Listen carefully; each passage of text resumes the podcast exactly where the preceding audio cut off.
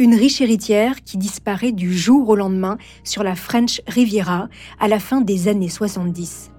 Une guerre des casinos menée par la mafia locale. Et un lourd secret de famille. Sur le papier, cette affaire a tout d'un roman noir. Pourtant, cette histoire est vraie. Et elle reste encore aujourd'hui l'une des plus grandes énigmes criminelles françaises. À la Toussaint 1977, Agnès Leroux, 29 ans, quitte son appartement de Nice. On ne la reverra plus jamais. Sa famille, et plus particulièrement sa mère, Renée Leroux, s'est toujours battue pour rétablir la vérité, persuadée de la culpabilité d'un homme, Maurice Agnelet. Pas d'aveu, pas de corps et beaucoup de mystères. Des décennies d'enquête, trois procès d'assises, et un coupable. Mais une question en suspens, qu'est devenue Agnès Leroux? Bienvenue dans Homicide, je suis Caroline Nogueras.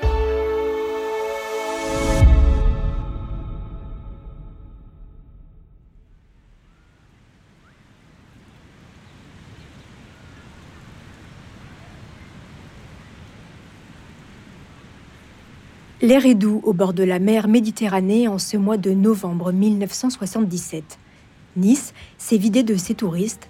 Seuls les locaux et quelques joggeurs longent la promenade des Anglais. À quelques pas de la vieille ville, un beau bâtiment art déco surplombe la jetée. Il s'agit d'un célèbre casino, le Palais de la Méditerranée. René Leroux, 55 ans, a pris l'habitude de l'observer chaque soir avec nostalgie. Cet établissement lui appartenait il y a encore quelques semaines. Mais autre chose la préoccupe beaucoup plus. Elle n'a plus de nouvelles de sa fille Agnès depuis un mois.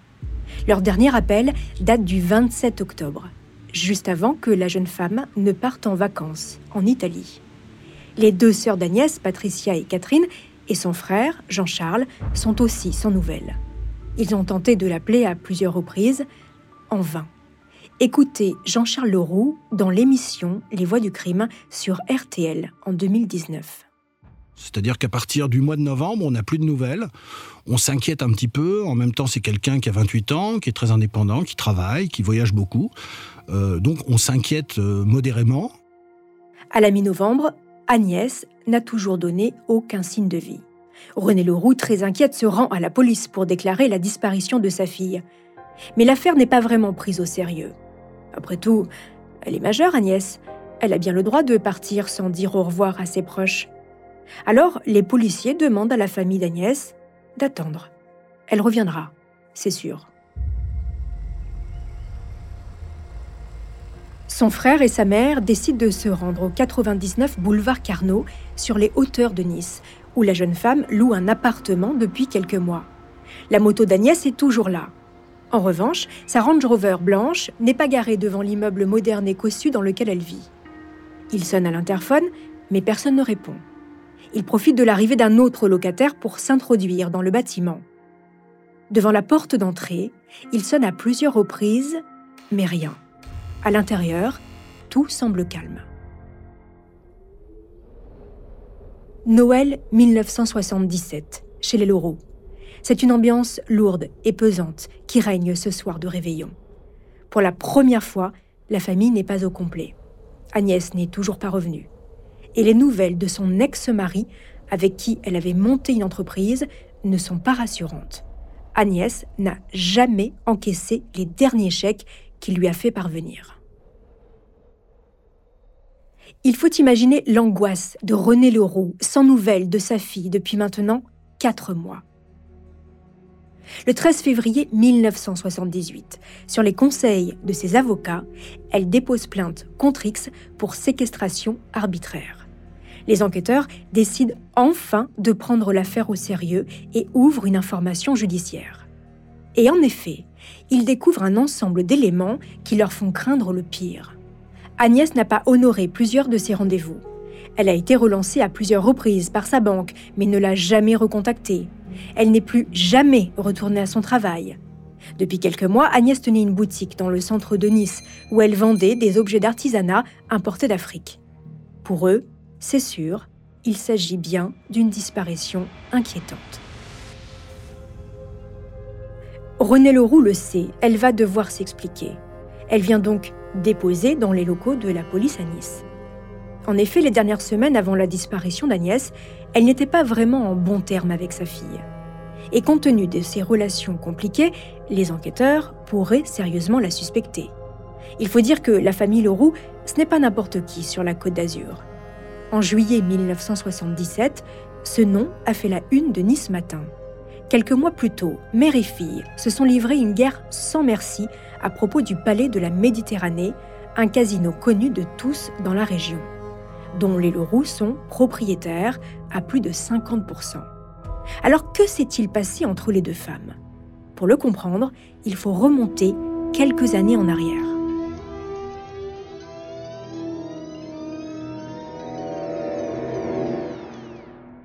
Depuis 1975, sur la Côte d'Azur, une guerre entre casinos fait rage.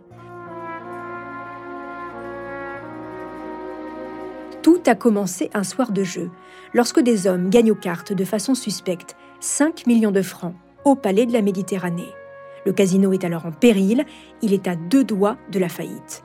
Quelques semaines plus tard, c'est le casino de Menton qui vit le même scénario.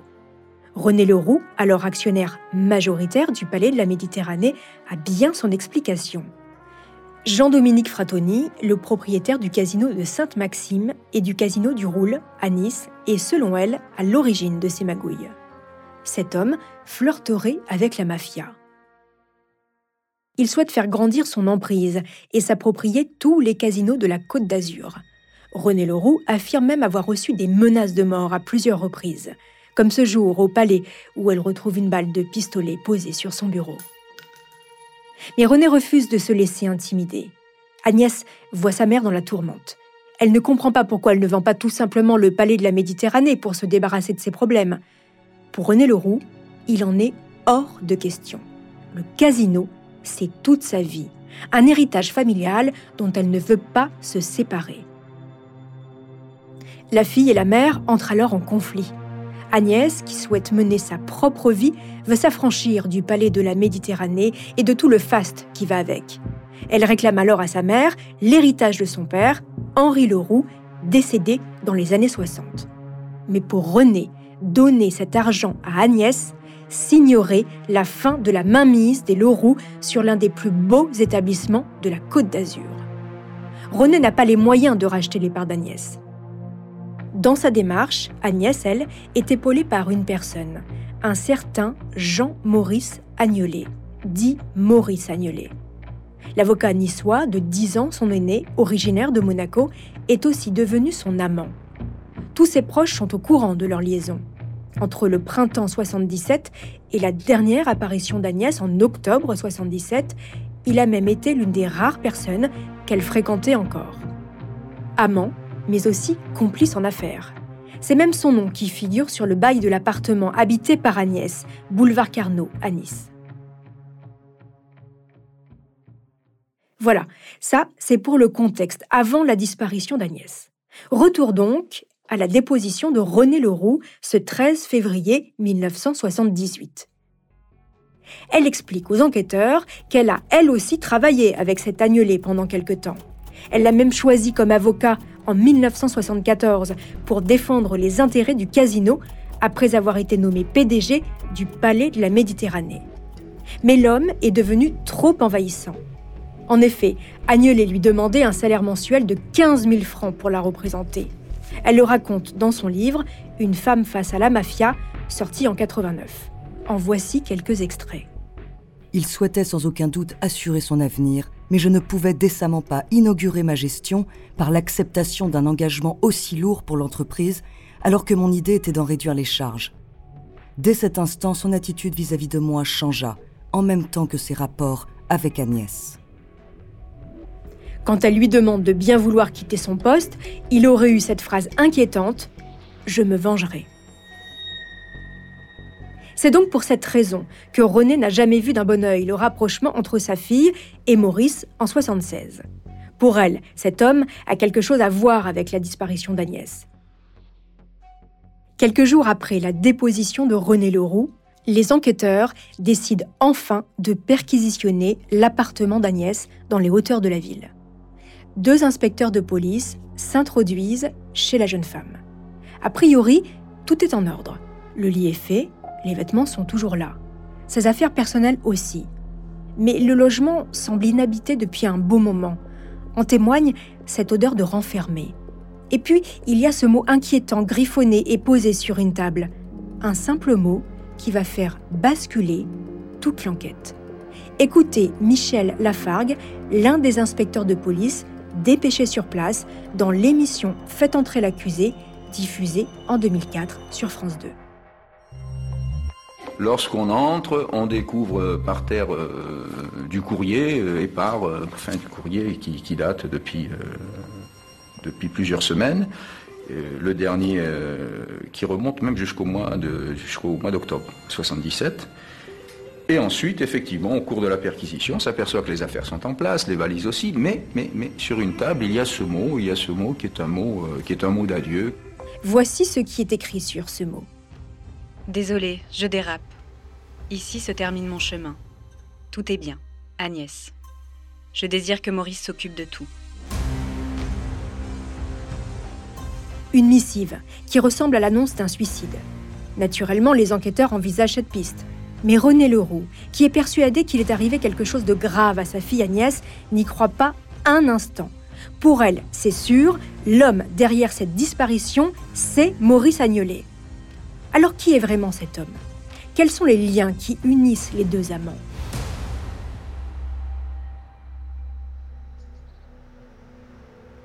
Agnès Leroux est née en 1948 à Neuilly-sur-Seine. Elle est l'une des quatre enfants d'Henri et René Leroux. Elle grandit dans un milieu privilégié entre les plages normandes et la côte d'Azur. Agnès est une ado rebelle, au caractère bien trempé. Jolie jeune femme, brune, aux cheveux longs, menue et athlétique, elle ne laisse pas la jante masculine indifférente. Elle est tout juste majeure quand elle rencontre Jean-Pierre Hennequet, avec qui elle se marie et part s'installer en Côte d'Ivoire. Pendant que Jean-Pierre fait son service militaire en coopération, Agnès, très active, en profite pour monter une affaire d'importation d'artisanat africain. Ce mariage lui permet de s'éloigner de la vie familiale et de la French Riviera. Agnès et Jean-Pierre vivent quelques années entre la Côte d'Ivoire et Paris et poursuivent ensemble le commerce d'artisanat d'Afrique et du Moyen-Orient. Le couple n'a pas d'enfants et après quelques années, le mariage vacille. Agnès finit par divorcer et revient vivre à Nice en 1975 près de sa famille. Là, elle monte une boutique d'art africain, tente de mener une existence à l'écart des mondanités si chères à sa mère, René Leroux. D'ailleurs, mère et fille ne se voient que très rarement.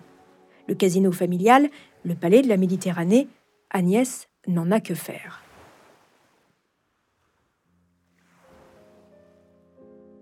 En 1976, Agnès Leroux retrouve l'amour dans les bras de son avocat, Maurice Agnolet, qui l'accompagne dans sa procédure de divorce. Maurice et Agnès se sont en fait rencontrés dix ans plus tôt. Agnolet était déjà tombé sous le charme de la jeune femme qui venait prendre des cours de piano dans l'immeuble dans lequel il vivait à l'époque. Quelques années plus tard, en 1969, il est invité au mariage d'Agnès et Jean-Pierre en Normandie car c'est aussi un ami de Patricia, la grande sœur d'Agnès. Et rappelez-vous, il deviendra ensuite l'avocat de René, la mère, pour représenter le palais de la Méditerranée. L'homme tient donc une place particulièrement importante au sein de la famille Leroux. La relation amoureuse entre Agnès et Maurice n'est pas du tout au goût de René, désormais en froid avec Maurice. Elle n'a pas apprécié le comportement d'Agnelet lorsqu'il la défendait. C'est ce qu'elle raconte dans son livre Une femme face à la mafia. Depuis plusieurs mois maintenant, Agnès, qui vit avec Maurice Agnelet, recommence à hausser le ton. Elle réclame toujours à corps et à cri la part d'héritage que nous ne pouvons lui donner. Elle se dit même prête à utiliser tous les moyens pour aboutir à ses fins. Agnès me fait peur. Agnelet l'influence, même si elle s'en défend. J'observe ma fille, elle n'est plus la même. Parfois je vois dans son regard que je suis devenue une étrangère, presque une ennemie. Agnès est parfaitement au courant de la vie de son nouvel amant Maurice. C'est un homme marié, père de trois enfants, mais qui assume son libertinage. Il a d'autres maîtresses d'ailleurs. Il fréquente notamment Françoise Le Sœur. Plusieurs maîtresses, toutes héritières, et tout cela dans un contexte particulier, celui d'une guerre de casino sur la Côte d'Azur qui sévit depuis 1975. C'est en 1977 que Maurice Agnelet fait la connaissance de Jean-Dominique Frattoni, ce chef d'entreprise a la réputation si sulfureuse, proche de la mafia locale. L'homme d'affaires détient déjà deux casinos, mais il n'a pas l'intention d'en rester là. Ce qu'il vise, c'est le palais de la Méditerranée, le casino de la famille Leroux. Et ça tombe bien, car Maurice est bien décidé à se venger de René Leroux, qu'il a congédié un an plus tôt lorsqu'il était son avocat. Tous les coups sont donc permis.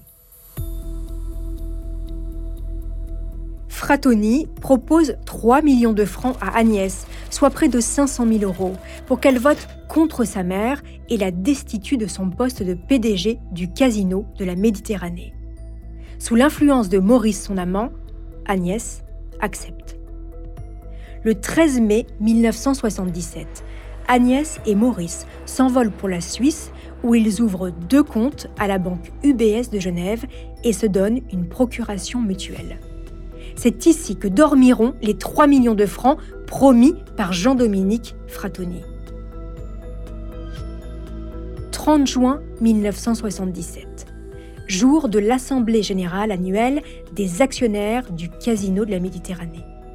Agnès Leroux arrive accompagnée de son amant et avocat, Maurice Agnolet. Comme convenu avec lui, elle vote contre sa mère à l'élection du renouvellement de son mandat de PDG. Jean-Dominique Frattoni vient de mettre la main sur le palais de la Méditerranée. René Leroux, trahi par sa fille, est effondrée, mais elle ne montre rien. Dans son livre, elle écrit Il m'a fallu un effort colossal pour me lever de mon fauteuil. J'ai rangé machinalement les papiers qui se trouvaient devant moi, puis les ai glissés dans la serviette de cuir fauve d'Henri. À la sortie de la salle du conseil, des centaines d'yeux m'ont dévisagé j'ai tenté de sourire. En l'espace de quelques minutes, le monde de René Leroux s'effondre. Cette femme forte et influente vient de perdre sa fille et son casino. Agnès, elle, est à présent riche et plus heureuse que jamais. Pourtant, depuis le vote, Agnolet n'est plus le même. Il est devenu distant, lui donne peu de nouvelles et ne vient que rarement la voir. Leur relation s'étiole doucement, la jeune femme se renferme et sombre peu à peu dans une dépression. Elle est même convaincue d'être atteinte d'une leucémie, au point qu'elle passe une grande partie du mois d'août à subir des examens à l'hôpital de la Pitié-Salpêtrière à Paris. Agnès appelle Maurice, mais il n'a pas de temps pour elle. Il est bien trop occupé avec sa famille. Pour Agnès, l'abandon de son amant est insupportable. Le 4 octobre 1977, elle avale de puissants anxiolytiques pour mettre fin à ses jours. Mais avant, elle prévient Maurice Agnolet qui appelle alors les secours. Il leur demande de se rendre rapidement au domicile de celle qu'il présente comme sa cliente, Mademoiselle Leroux. Il donne cette adresse 99 boulevard Saint-Roch à Nice. 99 boulevard Saint-Roch Bizarre. Les secours ne trouvent pas d'Agnès Leroux vivant à cette adresse. Alors il rappelle l'avocat, qui est confus. Il s'excuse, il s'est trompé. Il s'agit plutôt du boulevard Carnot. Finalement prise en charge, Agnès reste quelques heures à l'hôpital. Sa mère se rend immédiatement à son chevet malgré leurs différends. Puis Maurice Agnolet ramène Agnès chez elle, mais désespérée, la jeune femme répète son geste deux jours plus tard. Et là, c'est exactement le même scénario qui se reproduit. Avant d'avaler ses cachets, Agnès appelle son amant, qui prévient les secours et leur donne encore une fois une mauvaise adresse, avant de se corriger. Mais cette fois-ci, contrairement à la première fois, Agnès découvre à son réveil qu'elle s'est ouvert les veines. Pourtant, elle ne s'en souvient absolument pas. Elle demande des explications à Maurice, mais c'est peine perdue. Agnolet n'a rien à lui dire. René Leroux, là encore, se rend au chevet de sa fille. C'est la dernière fois que les deux femmes se verront. Puis au téléphone, le 27 octobre, Agnès annonce à sa mère qu'elle part en voyage en Italie pour les vacances. Après cela, plus rien. Tous ces éléments sont transmis à la police par René Leroux, mais l'enquête piétine. Il faut attendre le mois de juin 1978, soit sept mois après la disparition d'Agnès, pour que Maurice Agnolet soit entendu pour la première fois par les inspecteurs. Agnolet reste très évasif. Pour lui, il n'y a rien d'inquiétant, ça ressemble à Agnès. Pourtant, plusieurs choses interpellent les enquêteurs et confortent la thèse de René Leroux. Tous les proches de la jeune femme ont essayé de l'appeler ces derniers mois et lui ont laissé des messages vocaux. Sauf un, Maurice Agnolet. Autre détail troublant, lors des deux tentatives de suicide d'Agnès, souvenez-vous, c'est lui qui a appelé les secours. Et les deux fois, il leur a donné d'abord une mauvaise adresse. Et puis d'ailleurs, pourquoi appeler les secours sans se déplacer alors qu'il dispose lui-même du double des clés de chez Agnès? Et ce mystérieux mot, rappelez-vous, retrouvé au domicile d'Agnès en mars 78, qui désigne Agnolet. Désolé, je dérape. Ici se termine mon chemin. Tout est bien, Agnès. Je désire que Maurice s'occupe de tout. Malgré tous ces indices, l'enquête traîne encore. Maurice Agnolet est quand même convoqué pour un nouvel interrogatoire en septembre 1978. Cette fois-ci, l'avocat révèle avoir un alibi. Pendant le week-end de la Toussaint, au moment de la disparition d'Agnès, il aurait séjourné à l'Hôtel de la Paix à Genève avec une autre de ses maîtresses, Françoise Losser. Une information confirmée par cette Françoise lors de sa déposition. Elle a affirmé aux enquêteurs qu'elle et son amant sont arrivés à Genève le 28 octobre 1977 à 3 heures du matin et ont bien séjourné à l'Hôtel de la Paix. Pour René Leroux, cet alibi, c'est un coup dur. Mais les policiers doutent de la sincérité de l'homme arrogant qu'ils ont en face d'eux. Agnolet est placé en garde à vue pour 24 heures avant d'être relâché. Écoutez le témoignage de Maurice Agnolet à sa sortie de garde à vue face aux caméras de France 2 le 18 septembre 1978. Je n'ai, moi, en conscience, rien à me reprocher. Une seule question, maître. Est-ce que vous pensez qu'Agnès Leroux est encore en vie? Je ne sais pas. Je l'espère. Maurice Agnolet est-il vraiment impliqué dans cette disparition alors qu'il a fourni un alibi? Qu'est-il arrivé à Agnès?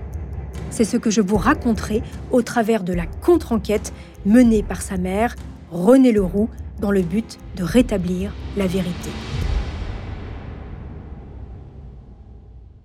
Mais avant d'aller plus loin dans cette affaire, je vous invite à une petite pause.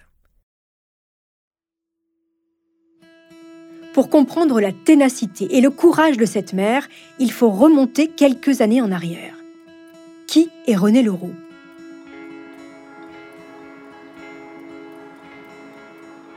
Renée Bousquet, de son nom de jeune fille, est née en 1922 à Anglette, au Pays Basque. Elle grandit ensuite à Paris dans un milieu favorisé et embrasse un destin de mannequin. Nous sommes à la veille de la Seconde Guerre mondiale. Elle rencontre Henri Leroux au début de l'année 1939 à l'occasion d'un dîner entre amis. L'homme a 24 ans de plus qu'elle. Il gère une imprimerie et une société financière des bains de mer, propriétaire d'établissements renommés comme le casino de Monte-Carlo.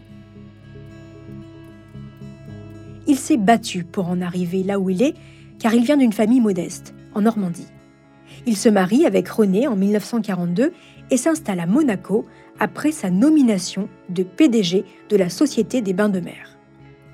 Une vie mondaine s'offre désormais au couple qui côtoie les célèbres écrivains de l'époque, tels que Marcel Pagnol, mais aussi les plus grandes fortunes de la planète, comme l'armateur grec Aristote Onassis.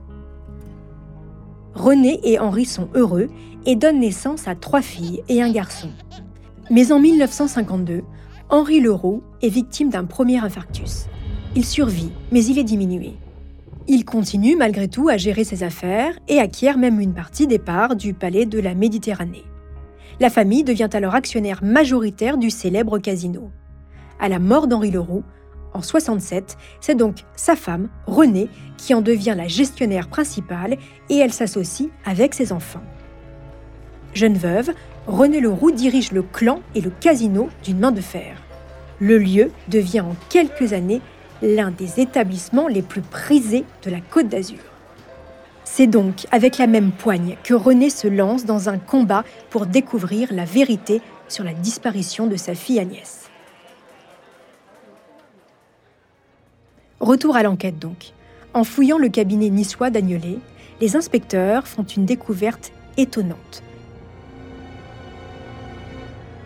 Dans un tiroir de son bureau se trouve une copie du mot d'adieu trouvé au domicile d'Agnès en mars 1978. Pourquoi Agnelet a-t-il une photocopie de cette pièce? L'aurait-il placée chez elle pour faire croire à une disparition volontaire? Selon lui, c'est Agnès qui lui a donné ce mot, le jour de sa deuxième tentative de suicide. Elle lui aurait demandé d'en faire une photocopie. La police n'est pas dupe. Voici ce que pensent les enquêteurs. Agnelet aurait récupéré le papier chez sa maîtresse la nuit de sa deuxième tentative de suicide et l'aurait gardé pour l'utiliser au moment où la police fera sa perquisition. Rappelez-vous, Agnelet dispose des clés de l'appartement d'Agnès. Pour la première fois, Maurice Agnelet vacille face aux enquêteurs. Mais il y a autre chose. La police découvre qu'après la disparition d'Agnès, Maurice Agnelet a retiré les 3 millions de francs que sa maîtresse a reçus de Jean-Dominique Fratoni. Les fonds gardés à Genève ont été transférés en liquide dans sa nouvelle banque suisse à Vevey. Mais comme Maurice a une procuration, il se défend. Il explique qu'Agnès lui aurait demandé de s'occuper de son argent et qu'il est dans son droit. Envers et contre tout, il maintient sa version au juge d'instruction. Selon lui, c'est une disparition volontaire. Écoutez le témoignage de Maurice Agnelet dans Faites entrer l'accusé en 2004. Agnès Leroux, euh, elle était imprévisible et euh, il lui arrivait de partir sans que ça, n'inquiète euh, personne.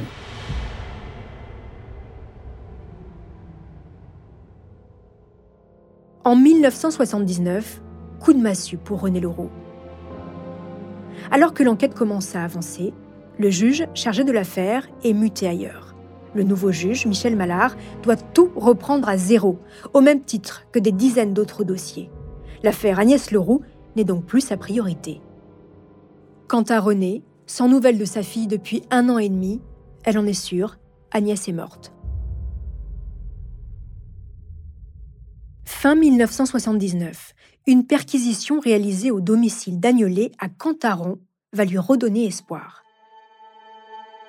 Maurice Agnolet collectionne les Pléiades. Il a pris l'habitude d'en annoter certaines. Mais quatre d'entre elles interpellent en particulier les enquêteurs. La première Pléiade comprend les œuvres complètes de Montaigne. Elle comporte une première annotation. 17 mai 1977, Genève, PM, PV, Amitié. Le code PM correspondrait aux initiales du Palais de la Méditerranée. Et 17 mai 1977, souvenez-vous de cette date, c'est celle où les deux amants se sont rendus à Genève pour y ouvrir un compte sur lequel se trouvaient les 3 millions de francs reçus de Fratoni. Vient ensuite la Pléiade d'Andrégide. Dans celle-ci, y est inscrit 30 juin 1977, sécurité PM PV. Cette date coïncide au jour où Agnès Leroux a voté contre sa mère la destituant de son poste au casino. Passons à la troisième Pléiade, les œuvres complètes de Rimbaud. On peut y lire 7 octobre 1977, Le bateau ivre, classement dossier PM-PV. Il s'agit de la date de la seconde tentative de suicide d'Agnès. Enfin, la quatrième Pléiade est celle des œuvres romanesques d'Ernest Hemingway. Cette fois, Agnelet y a noté mercredi 2 novembre 1977. Reclassement dossier PM, PV, Liberté. Mais cette dernière date ne dit rien aux enquêteurs. Ou alors, si, peut-être que ce 2 novembre correspondrait au jour où Maurice Agnolet aurait tué Agnès Leroux. Voilà des preuves particulièrement accablantes. Pourtant, Agnolet a une explication pour chaque note Amitié Mais enfin, c'est un terme qui est inspiré de la vie de Montaigne. Sécurité C'est parce qu'il s'agit d'une des grandes convictions de Gide. Le bateau ivre Eh bien, c'est l'un des poèmes les plus connus de Rimbaud, voyons. Même à ce stade, Agnelet n'est toujours pas inculpé. Ses justifications semblent convaincre. René Leroux se sent désormais seul dans ce combat pour la recherche de la vérité.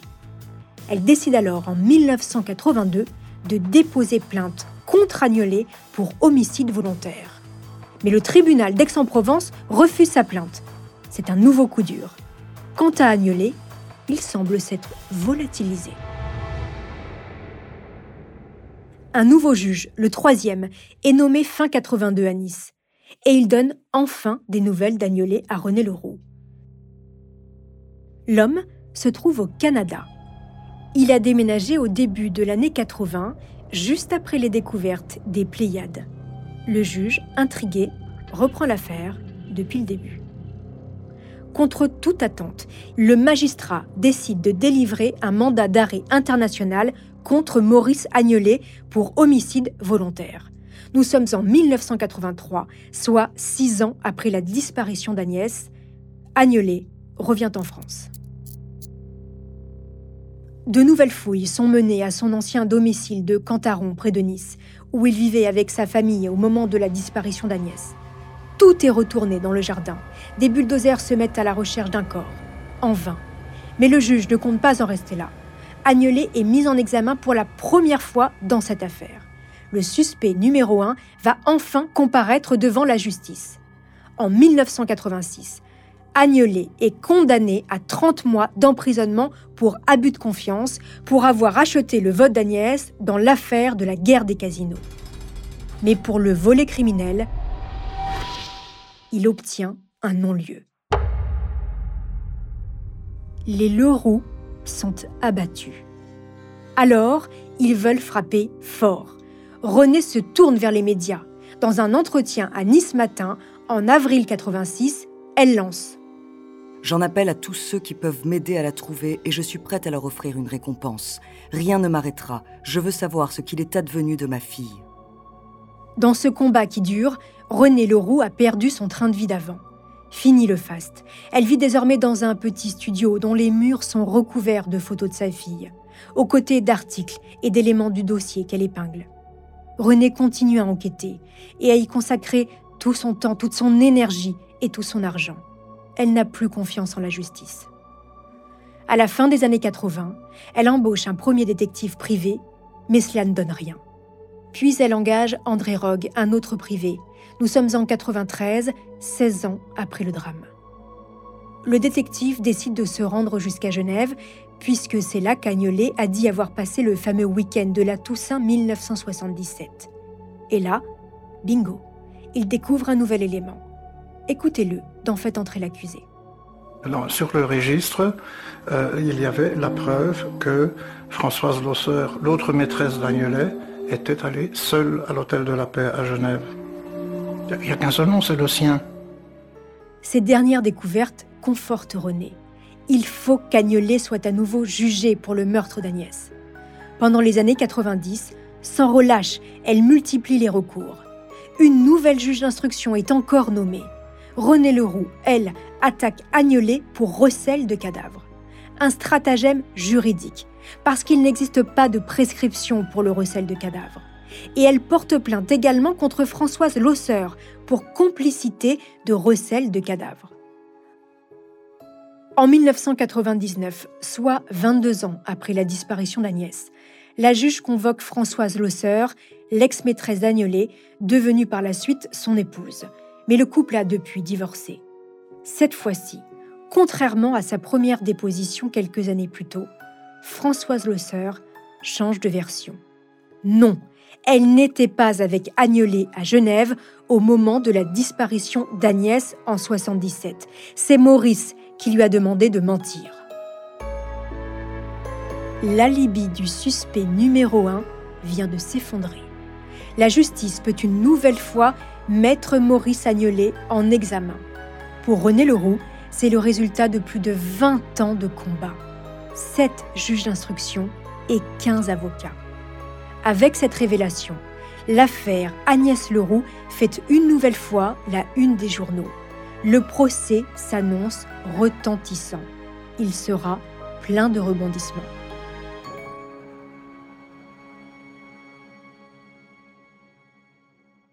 Mais avant d'aller plus loin dans cette affaire, je vous invite à une petite pause.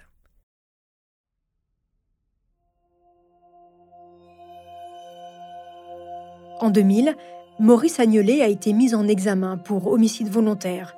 Mais quatre ans plus tard, la justice décide de requalifier l'accusation en assassinat.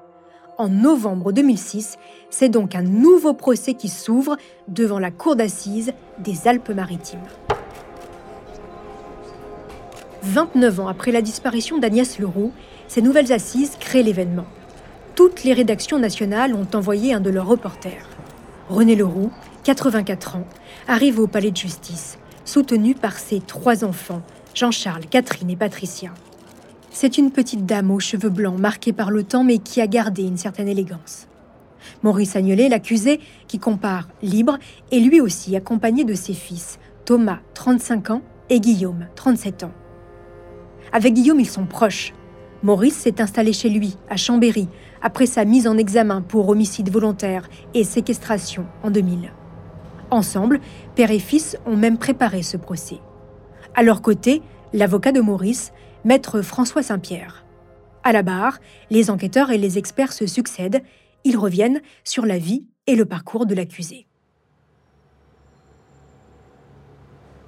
Né en 1938, Maurice Agnolet grandit à Monaco. C'est là qu'il rencontre sa première épouse, Françoise Losser, mais aussi Georges Blot, le futur mari de Patricia Leroux, la sœur d'Agnès. Alors que Maurice étudie le droit, son frère se suicide en 1961. Terriblement marqué, il s'éloigne de ses parents pour mener sa propre vie. Quelques années plus tard, il prête serment et se marie avec Anne Litas, son amour de jeunesse. Il installe son cabinet à Nice, devient président local de la Ligue des droits de l'homme et adhère à la franc-maçonnerie. Maurice Agnolet est un séducteur, un homme libre, comme il aime le dire, et il ne s'en cache pas ni auprès de ses amis, ni même de sa femme. Parmi ses maîtresses, il y a Agnès Leroux. Maurice Agnolet est un homme d'une assurance déconcertante. Devant les enquêteurs, il reste d'une froideur extrême. Il refuse de répondre à leurs questions qu'il juge inutiles. Il n'a jamais dévoilé les détails de sa relation avec la disparue. En 2002, une expertise psychologique le décrit comme un homme ambivalent et comme une personne ayant, je cite, un désir d'emprise sur l'autre. Voilà pour le personnage. Pendant le procès, c'est une femme qui a justement été longtemps sous son emprise qui vient témoigner à la barre. Il s'agit de Françoise Losser. Rappelez-vous, sa maîtresse, puis sa femme. Elle est un témoin clé. Face à la cour, elle confirme ce qu'elle a déjà dit aux enquêteurs. Agnelet n'était pas avec elle à Genève à la Toussaint 1977. Agnelet n'a donc plus aucun alibi. Mais surtout, cette femme fait une autre confidence à la cour elle explique qu'elle s'est entretenue avec Anne Litas, la première épouse de Maurice. Et tenez-vous bien, Anne Litas lui aurait avoué que Maurice Agnolet était bien coupable de l'assassinat d'Agnès.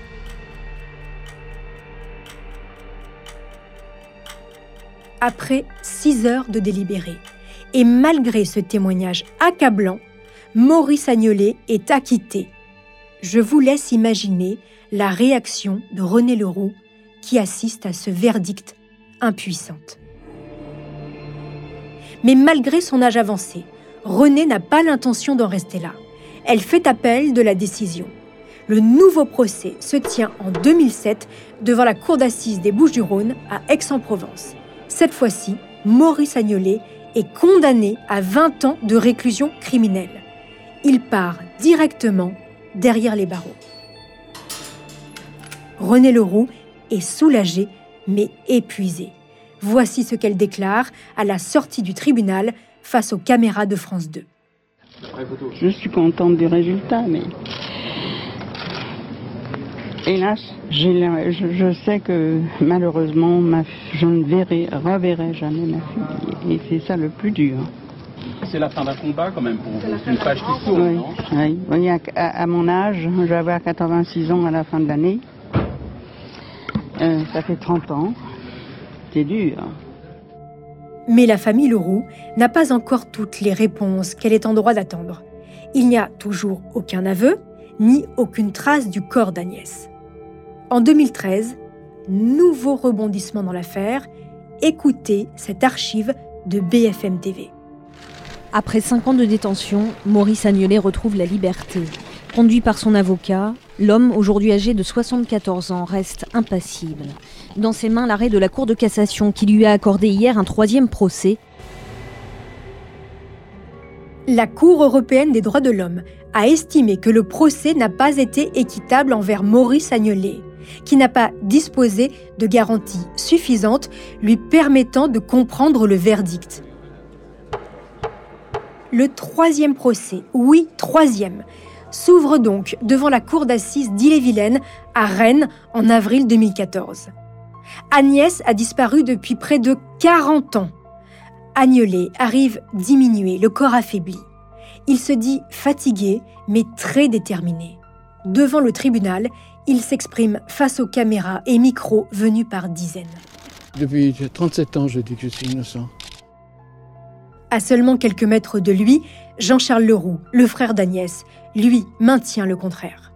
Nous réclamons justice. euh, ça fait 37 ans et ça fait 37 ans que Maurice Agnelet fait son possible pour échapper à la justice.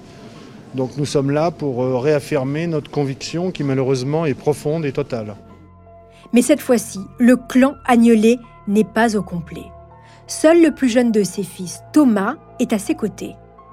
En effet, depuis quelques années, Guillaume, son aîné, a décidé de couper les ponts avec son père. Et chose étonnante, deux jours avant l'ouverture du procès de Rennes, Guillaume a demandé à rencontrer le procureur de la République de Chambéry. Il a des révélations à faire sur son père, un secret de famille devenu trop lourd à porter. J'ai souhaité vous rencontrer pour vous faire part de mon cas de conscience lié au procès de mon père. Je suis convaincu qu'il est bien le meurtrier d'Agnès Leroux. J'en suis arrivé à cette conclusion à la suite des révélations que m'ont faites à la fois mon père et ma mère. Son premier souvenir remonte à 1985. Il a alors 16 ans. Il se confie à la journaliste Pascal Roberdiard dans son livre La déposition sorti en 2015. Une phrase murmurée par son père. De toute façon, tant qu'il ne retrouve pas le corps, je suis tranquille. Et moi, le corps, je sais où il est. Quant à sa mère, elle lui aurait confié plus tard Tout ce que je vais te raconter, je le tiens de lui. Il a tiré pendant qu'elle dormait. Et elle lui raconte que Agnès aurait été assassinée par Maurice en Italie pendant le week-end de la Toussaint 1977. Le pistolet qui aurait servi à tuer la jeune femme et son corps aurait été jeté depuis le bord d'une route. Quant à la voiture, jamais retrouvée non plus, elle aurait été amenée à la frontière entre la France et l'Italie, puis abandonnée avec les clés sur le contact. À la barre, Guillaume réitère cette version, faisant face à son père dans le box des accusés.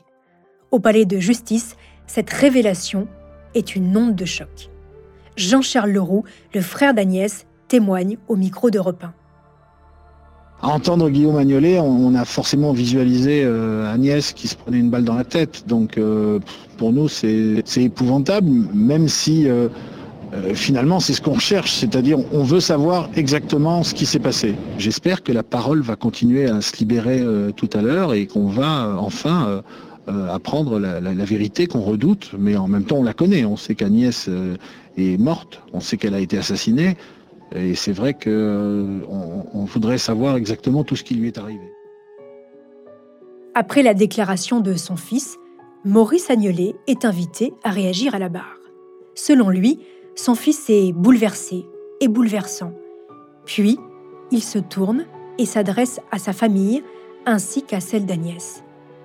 Pardon pour le mal que j'ai pu leur faire par mon attitude, mes propos, depuis la disparition incroyable et dramatique d'Agnès. Le 11 avril 2014, Maurice Agnelet est reconnu coupable de l'assassinat d'Agnès Leroux et condamné à 20 ans de prison. La famille Leroux exulte. Pleurs, embrassades, cris de joie. Tout le monde est présent, sauf Renée, désormais âgée de 91 ans. Elle n'a pas eu la force de se rendre à cet énième procès. Maurice Agnolet est incarcéré à la prison de Caen. En septembre 2020, sa peine est suspendue pour raison de santé. À 83 ans, il est donc libéré après 12 ans de prison. En décembre, il s'envole pour la Nouvelle-Calédonie où vit son fils Thomas. Un an plus tard, Maurice Agnolet meurt d'une crise cardiaque à l'âge de 82 ans.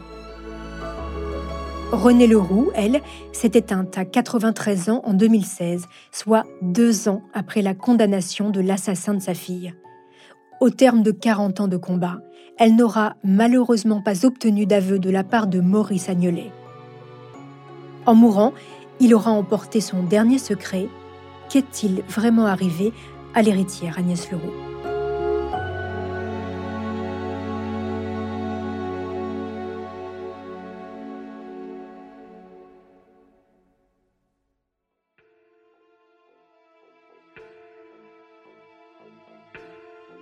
Voilà, c'est ainsi que se termine cette neuvième saison de Homicide. Merci à Pauline Weiss à l'écriture et surtout merci à vous, chers auditeurs, d'être toujours plus nombreux. En attendant de nous retrouver, n'hésitez pas à me laisser des commentaires sur vos plateformes d'écoute préférées.